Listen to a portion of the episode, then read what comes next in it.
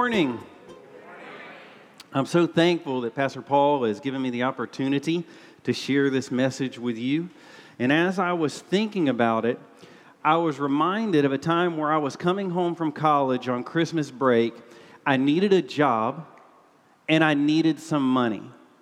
So I decided to go talk to my ninth grade Sunday school teacher, Mr. Fortier. He was a vice president of a road construction company, and I knew that he would probably help me out.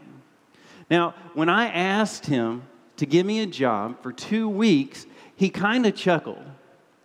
And he said, Nick, do you know how hard we work? Are you sure you want this job? I was like, dude, it's two weeks. I can do anything for two weeks.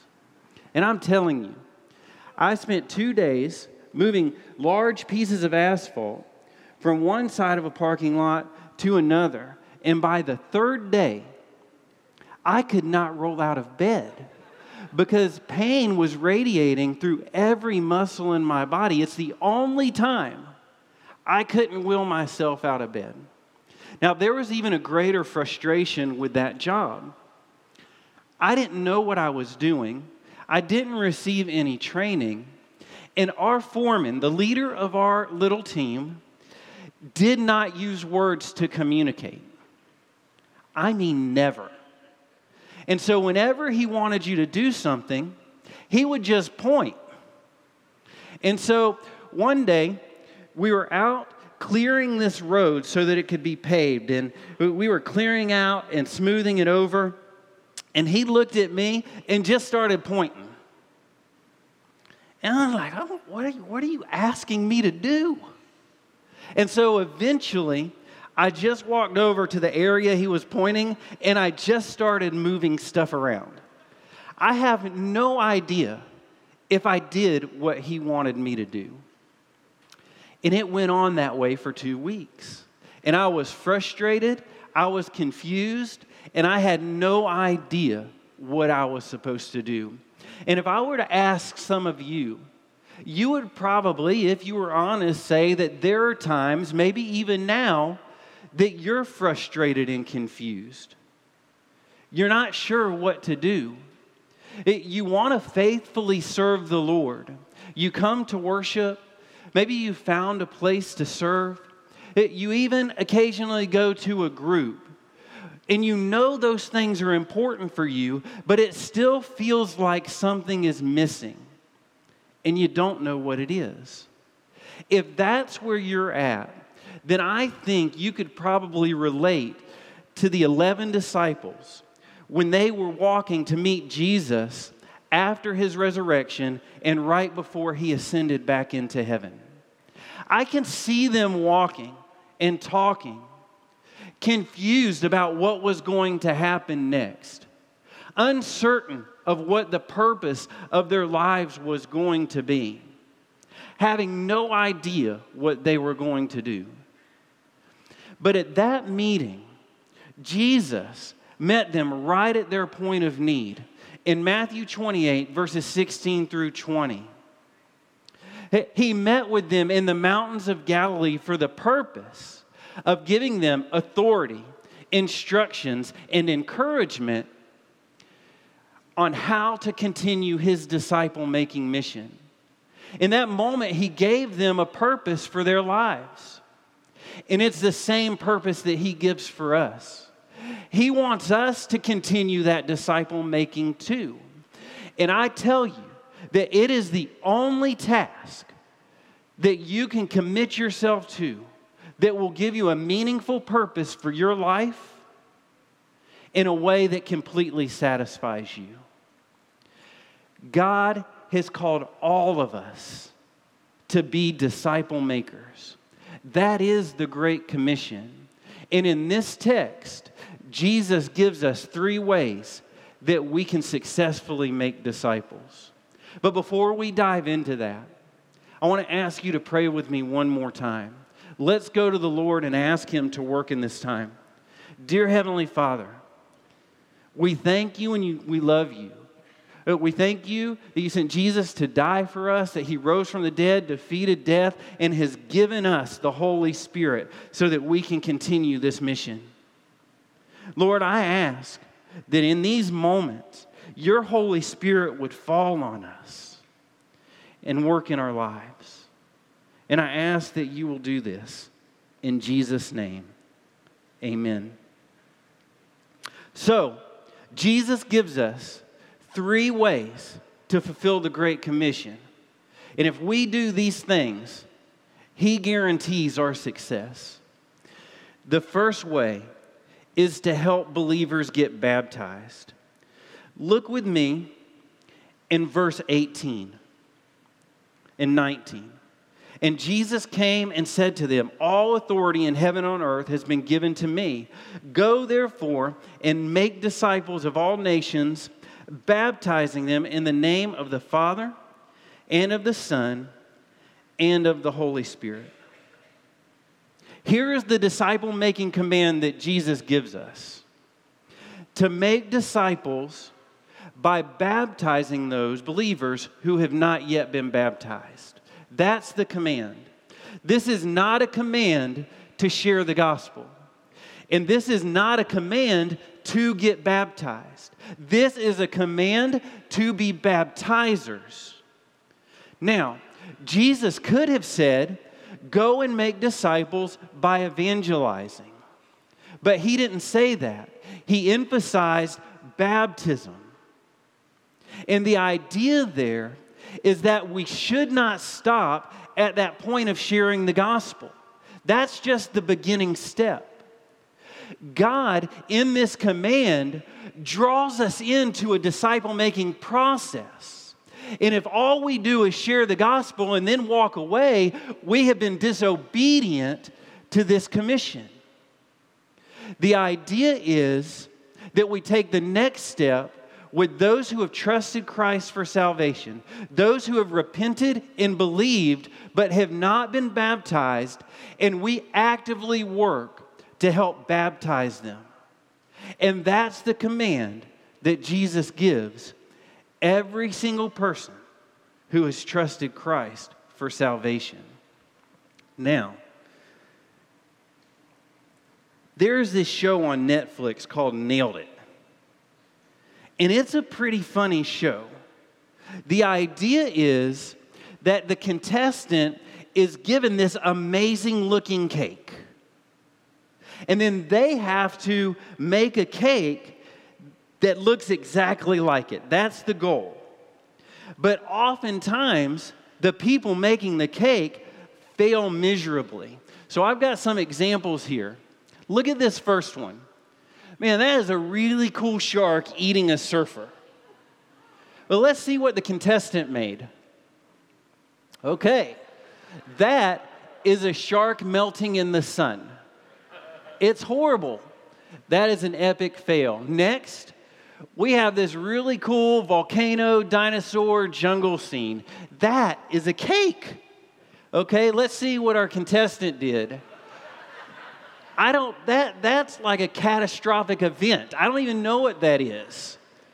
Okay, let's go to the next one a unicorn. And then let's see what our contestant did.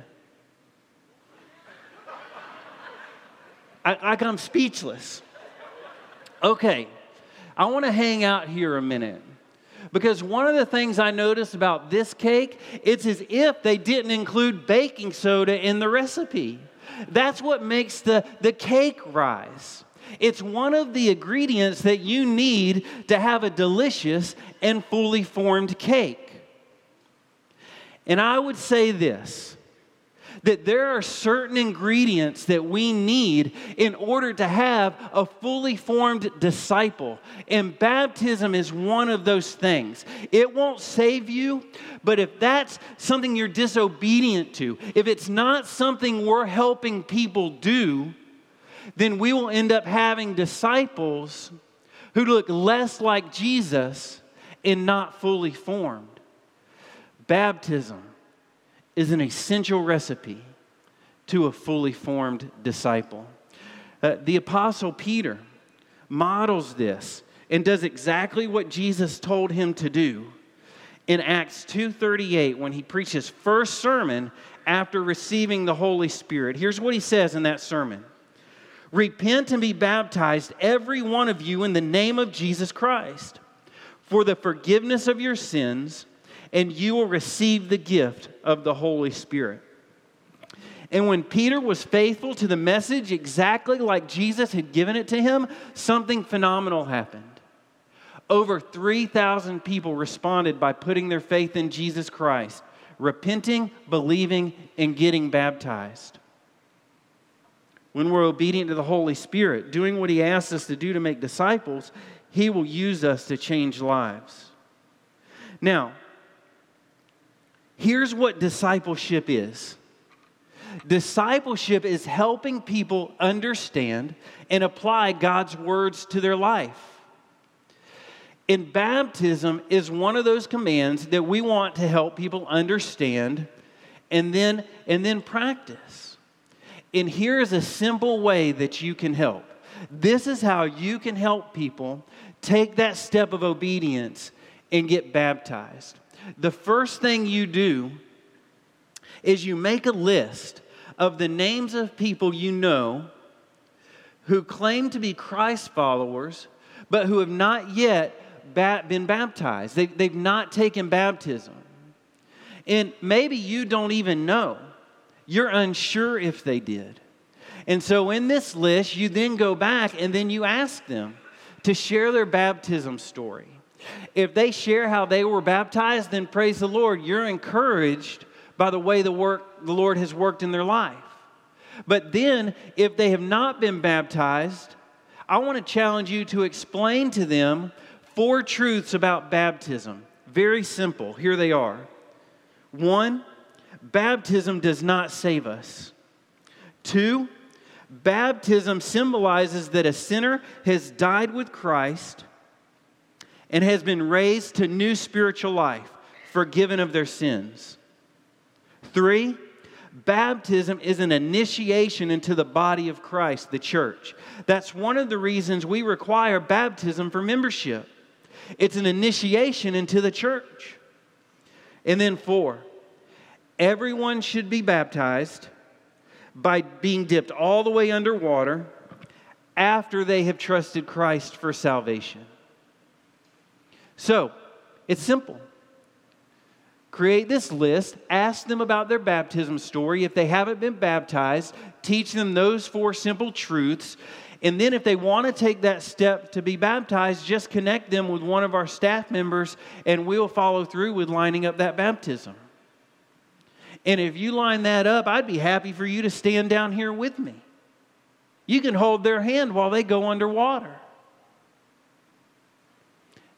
So, first, as believers, we obey Jesus' command to baptize believers who have not yet been baptized. That's number one. Number two, we successfully make disciples by helping believers obey Jesus' commands. Look with me in verse 20. And here's what I'm going to do I'm going to read that primary command first, just like we did for baptism, but I'm going to apply it to the teaching. And Jesus came to them and said, All authority in heaven and on earth has been given to me. Go therefore and make disciples of all nations by, verse 20, teaching them to observe all that I have commanded you. The second command is this Jesus wants all Christ followers to be a part of teaching their brothers and sisters how to obey all the commands that Jesus gives us in the New Testament. It's something he wants us all to do. And the emphasis is not on transferring information, the emphasis is not on giving information, the emphasis is on obedience. Because gaining a knowledge of Jesus without obedience is worthless, it's of no value. It's the applying God's word to your life that changes your heart. if you get more information, but you choose not to apply it, you're just piling up the disobedience in your life. And so we want to train and teach people in a way that will encourage them to live in obedience to all of Jesus' commands. Now, I am not a huge fan of domesticated animals, although I've got a puppy that I love. But I love wild animals in their natural habitats. I think they're absolutely fascinating. I learned recently that these Weddell seals who live in Antarctica, they are the only seals whose mothers teach them to swim. These babies are born and they spend the first seven weeks by their mother's side. They never leave their mother's side for seven weeks. And their survival will depend on the way their mother teaches them to swim. And so, what the mom will do is she will first start to withhold food for short periods of time. And that will cause the baby to follow her into the water. And so, she will take her pups to swim one to 15 times a day, anywhere from an hour to 15 hours a day. And in that process, the baby seal learns to breathe. The mom will dive down a significant distance and be gone for about three minutes for the purpose of teaching that little pup how to come back and find the ice hole so that she can get out. And these, these little pups aren't always strong enough to get out of the ice hole back on land. And so, what the mom will do is she will use her snout to rake the ice to create a smooth ramp so the baby can slide out. And if that doesn't work, she will come up under him and push him out of the ice hole. And at the end of that seven weeks, mom leaves forever. And whether or not that baby survives will depend on the mom's ability to teach it to swim. God has made us in a way that we need each other to grow in our relationship with Christ. It's not just a helpful thing, it is a necessary thing. In the spiritual health of our brothers and sisters in Christ, their spiritual development will depend on whether or not you are teaching them how to obey the commands of Christ. And it's so we, we want to commit to this. 2 Timothy 2 2 lays this out for us. The Apostle Paul writes to Timothy, And what you have heard from me in the presence of many witnesses, entrust to faithful men who will be able to teach others also.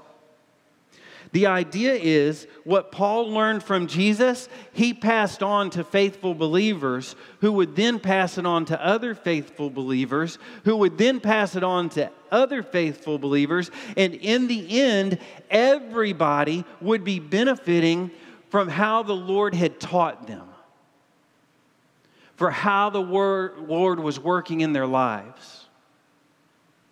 You have something to share that's of value for other Christ followers.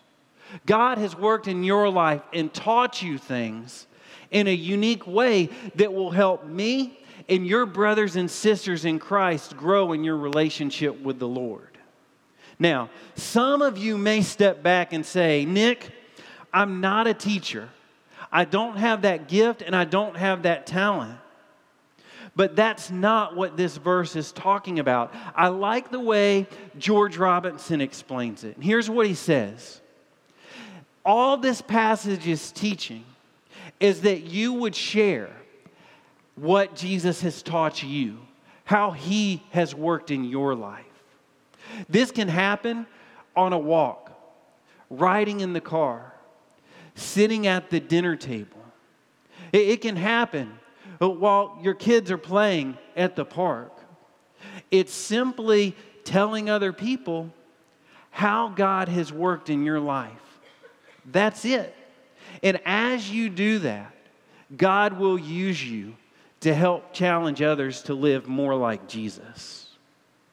And so there's no excuse for any of us. That's something simple that all of us can do. Just share what God has done in your life. One, we successfully fulfilled the Great Commission, making disciples by helping believers get baptized. Two, by helping believers obey Jesus' command. And three, by trusting Jesus to make you successful. Uh, look what Jesus says at the end of verse 20. After he says to teach them to observe all that I have commanded you, he then says, And behold, look, pay attention. I am with you always to the end of the age. Jesus is saying, that as you obey my command to make disciples, my presence will be with you. And this is a promise to all believers until the end of the world. But this promise is tied to the command. And so, what he's saying is that when you are making disciples, when you are sharing the gospel, when you are fa- faithful to baptize those who have not been baptized, when uh, you are doing the work, that's when my presence will be with you. It, it's a promise that if we're actively working to make disciples, that He will make us successful. And it doesn't matter how much education you've had. It doesn't matter uh, what your social background is. It doesn't matter where you've come from. It doesn't even matter how long you've been saved.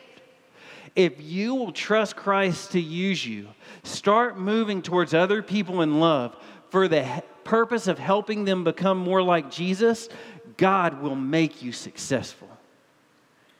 That's the promise Jesus gives. In the last two weeks, Shay and I had the privilege of going with Mimi Henry to Tanzania to work with orphans. She's been working with these orphans for the last eight years. She developed a ministry called Mimi's Kids, and it's something uh, she has led, she has put together. It's incredible, it's awesome. We had a great time. Now, some of the kids that she was ministering to eight years ago some of them are now in their early 20s. And she gave me the opportunity to be able to have a week of discipling these young men and women.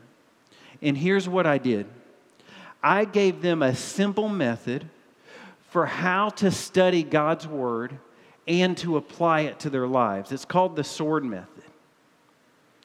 I learned it from my brother, I passed it on to them.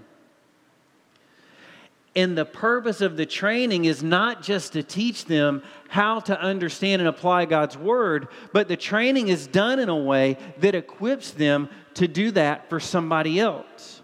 And so, as you see them sitting in their small group, that's what they're doing. They are using that sword method to teach each other how to understand and apply the Bible to their daily life.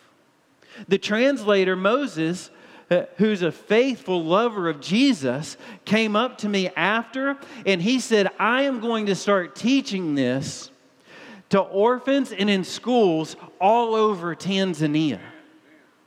That's the verse we just learned about. Pass it on to faithful people who will then pass it on to others. And by the end of the week, three of those students surrendered their lives to Jesus Christ and were baptized.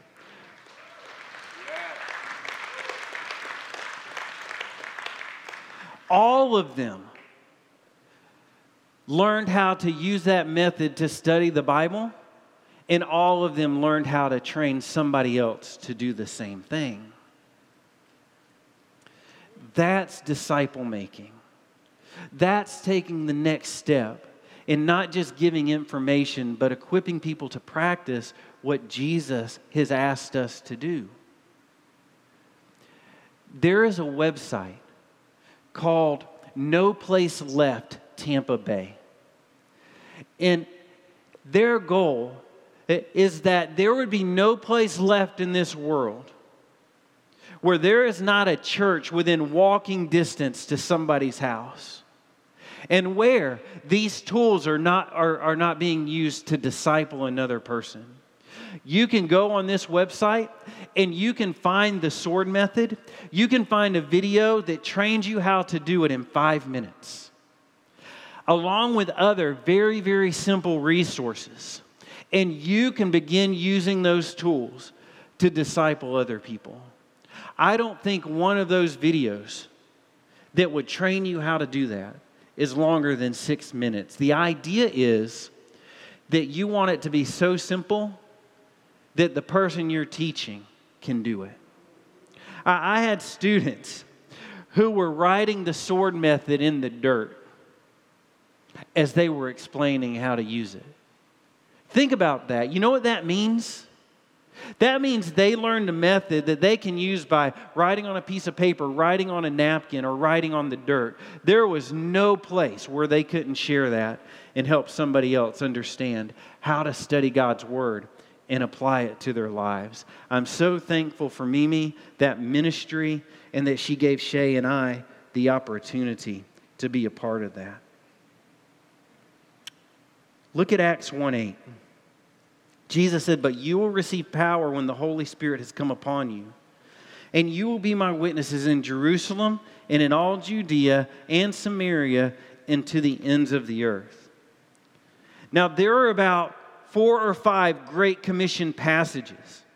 Matthew 28, 16 through 20 is one of them. Acts 1 8 is another. And Jesus is saying the same thing here that he said at the, at the end of verse 20 that as you go out and make disciples, I will always be with you. But here he's saying that you have been given the Holy Spirit for the purpose of making your witness and disciple making effective. That is the primary reason we have the Holy Spirit. That's why in Luke, Jesus said, I want you guys to go to Jerusalem and I want you to stay there. I don't want you talking about me. I don't want you being a witness for me. I think it's one of the only few times in the Bible where Jesus said, Don't be a witness for me. You just stay there and you wait. Wait for the helper. But then, after you receive the Holy Spirit, you go out and you be my witness in your city, in the region around you, and to the ends of the earth. You take it everywhere because my Holy Spirit is going to empower you and He's going to make what you say and what you do effective. So, uh, when you ask people about their baptism, you can trust that the Holy Spirit is preparing that conversation before you go. Eh, when you wonder if you're supposed to share the gospel with somebody, you can go in confidence knowing that God is preparing that person before you ever go. And when you speak the truth and love into their life, the Holy Spirit will make you powerful. He will make you effective. And He will use what He has done in your life to change lives. That's why we have the Holy Spirit. But this depends on you trusting that Jesus will make you successful. So, talk to lost people about Jesus. Talk to them about their baptism. Share what Jesus is doing in your life. And do it trusting the promise that Jesus will make you successful. That's pretty much it. Jesus gave them their disciple making purpose, and then he told them the way to be successful is by baptizing those who repent and believe in Jesus. By teaching what God has taught you for the benefit of other people and their spiritual growth. And then by trusting that as you go out and do that, Jesus will make you successful, that his presence will be with you. But I left out an important key. I stepped over it. And I can't remember ever hearing this passage preached and this being emphasized. But it really is the key to everything. And we find it in verse 17. Here's what Matthew let us know. They were walking into Galilee and they saw Jesus. And when they saw him, they worshiped him, but some doubted. What that means is some of the 11 disciples worshiped Jesus and others did not. And we don't know why. We don't know what it is. But uh, what this specifically means is they hesitated to worship him. And I love what Jesus did here. He didn't rebuke them. He didn't get angry with them. He didn't correct them. He just moved towards them with love. He assured them that He was the God that had authority over everything. To let them know that He was worthy of worship and He was the one who had the rights over their life. And Jesus is worthy of our worship. Worship without hesitation.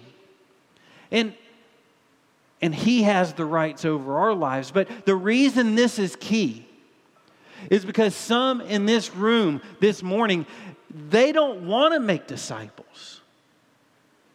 And you do hesitate to worship Jesus. And some of that's because they don't have a relationship with Jesus. So they don't want the things that he wants. And when we hesitate to worship Jesus, not accepting his authority over our lives, it affects our relationship with him and hinders us from being the disciple makers that he wants us to be. I remember my last season of Little League Baseball in ninth grade. I was on a team of the biggest clowns you had ever seen. Nobody took it seriously. Everybody was messing around. I remember times in the middle of games where the outfielder had to jump the fence because the other outfielder threw his glove over the fence. I remember seeing the infielders build sandcastles in the infield. This was not T ball. We were 15 years old. I, I, we would make fun of the coach in the dugout the entire game. But at the end of the season, there was a dramatic change in our attitude and focus because we made the playoffs. We had the worst team, the worst record in the entire league. So in Titusville, Florida, you had a league with three divisions. In the division you were in was based on where you lived in the town. And all that mattered was your record in your own division. So we lost all of our games in Mims. We lost all of our games at Indian River City, but we beat the two teams in our division who were much better than us, and we ended up going to the playoffs. And we were like, okay, well, let, let's win now. And we won our first playoff game. And then we won our second playoff game. And if we would have won one more, we would have went to a larger South Florida tournament on a way to a state tournament. And we got to the ninth inning of that game, and we had one out. One base runner was on first base, and I was on third base. All I had to do was touch home plate, and we tied the game. We had a decent hitter up and our very best hitter behind him. So,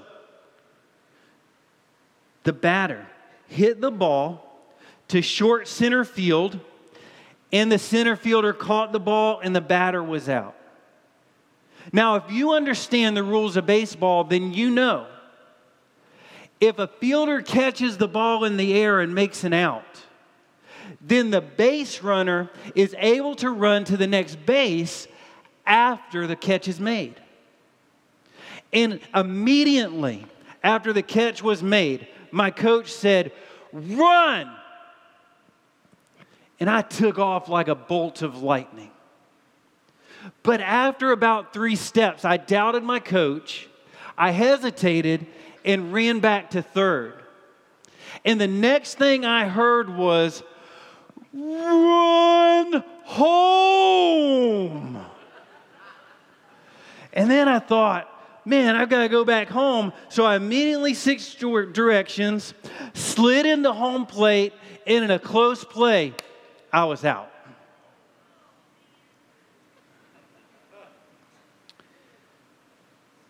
If I hadn't have hesitated, I would have easily been safe. And some of you are searching for purpose, and you're searching for meaning. What I laid out for you today really is that only purpose of living out Jesus' mission that will bring you fulfillment in life, but you even struggle to want that because you're at a place in your life where you, up until now, have hesitated to accept Jesus' authority over your life and worship Him. And if you will take that step today, then I promise you that He will change the desires of your heart. He will bring you fulfillment and purpose. He will change your want to and give you desire to do things that you never thought you would want to do. And I can't tell you that it'll make your life easier, but I can tell you that it'll make your life better. The only way you can do that is by going to God and admitting to Him that you're a sinner. Not that you're a good person who sometimes does bad things, not a person who has made mistakes, but at the core of who you are, you are a sinner who has done things that is offensive to God. You admit that to Him. And then you believe that Jesus Christ is God that he died on the cross to be punished in your place, and that he rose from the dead. And that when he did that, Jesus satisfied God's wrath against your sin, provided a way for you to be forgiven and have a right relationship with God. I'll hear people sometimes say, I've always had a relationship with God. And I'm telling you, that is not true. God can't accept us the way that we are. We can only come to Him by repenting and believing in Jesus Christ for our salvation. And that repentance is an important part. The idea is that you believe all of this so strongly that you're so convinced it's true that you surrender your life to the authority of Jesus Christ and you make a commitment to living Jesus' way instead of your way. That's what repentance is. It's going one direction and turning around and going Jesus' direction. And the Bible says that when you do that, God will forgive you for being a sinner. He will begin the process of changing your heart and your life to make you more like Jesus, and that His Holy Spirit will live in you to empower you to do that. And so, if you're here today and that's you, you have not come to that place to where you're worshiping Jesus without hesitation, then I want to ask you to surrender your life to Jesus today. And if you're here and you're a Christ follower, but you've never taken personal responsibility for discipling another person or a group of people, then I would ask that you would take what's been shared in this message and repent for not doing that. And that you would begin praying and asking God to bring other believers into your life that you can help grow in their relationship with Jesus. It could be meeting in your home, meeting at a coffee shop, going on walks, but starting to share your life and how God has worked for their benefit to help them become like Christ. There are some of you that I want to specifically challenge today. It could be anywhere from 75 to 100 in our church who have had the benefit of being personally discipled by another person. I've discipled some of you. Pastor Paul has discipled some of you. And then uh, some of you have been discipled by those we've discipled. And if you have been formally discipled, if you've gone through that process, then I want to especially challenge you to find that next group to disciple if that's not something you're currently doing. I want to close, close out by going back to those who want to trust Christ for salvation. If you want to do that, then I want to ask you to pray this prayer with me. There's nothing magical about the prayer. You're simply communicating to God what you believe in your heart. And the scripture says it's that what we believe in our heart that's confessed through our mouth. It's that faith that allows us to benefit from God's saving grace.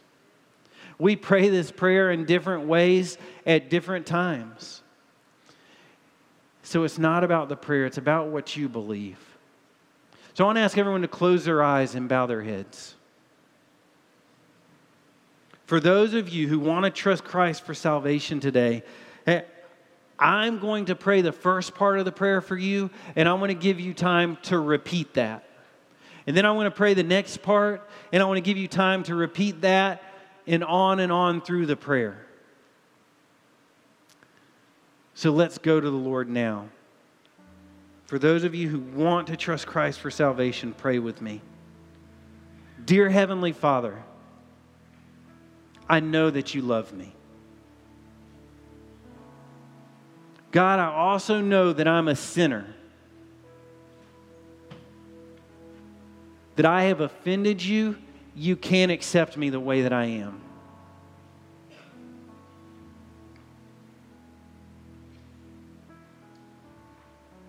But God, I also believe that Jesus is your son and that he died on the cross to be punished in my place. I believe that he rose again on the third day and that what he did is good enough to give me a right relationship with you. So, God, forgive me. Come into my life and save me.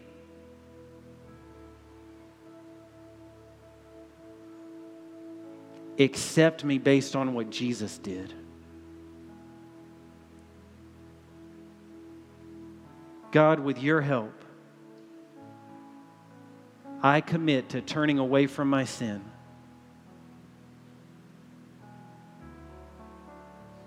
And to following Jesus' commands. I'm going to ask that you keep your eyes closed. If you prayed that prayer to give your life to Christ today, raise your hand so that I can see you. I want to pray for you. I'm not going to call you out. and with your eyes closed, those of you who would be willing to accept the challenge to take responsibility for discipling another believer or a group of believers. Would you raise your hand in a form of a commitment to be willing to do that? Praise the Lord. Praise the Lord. God, we ask that you would accept these commitments based on what Jesus Christ has done on our behalf. And that you would help us to accept the authority that you have given us to do this work, and to receive the instruction and do it the way that you've commanded us to do it. And help us to trust that you're going to make us successful. We ask this in the powerful name of Jesus. Amen.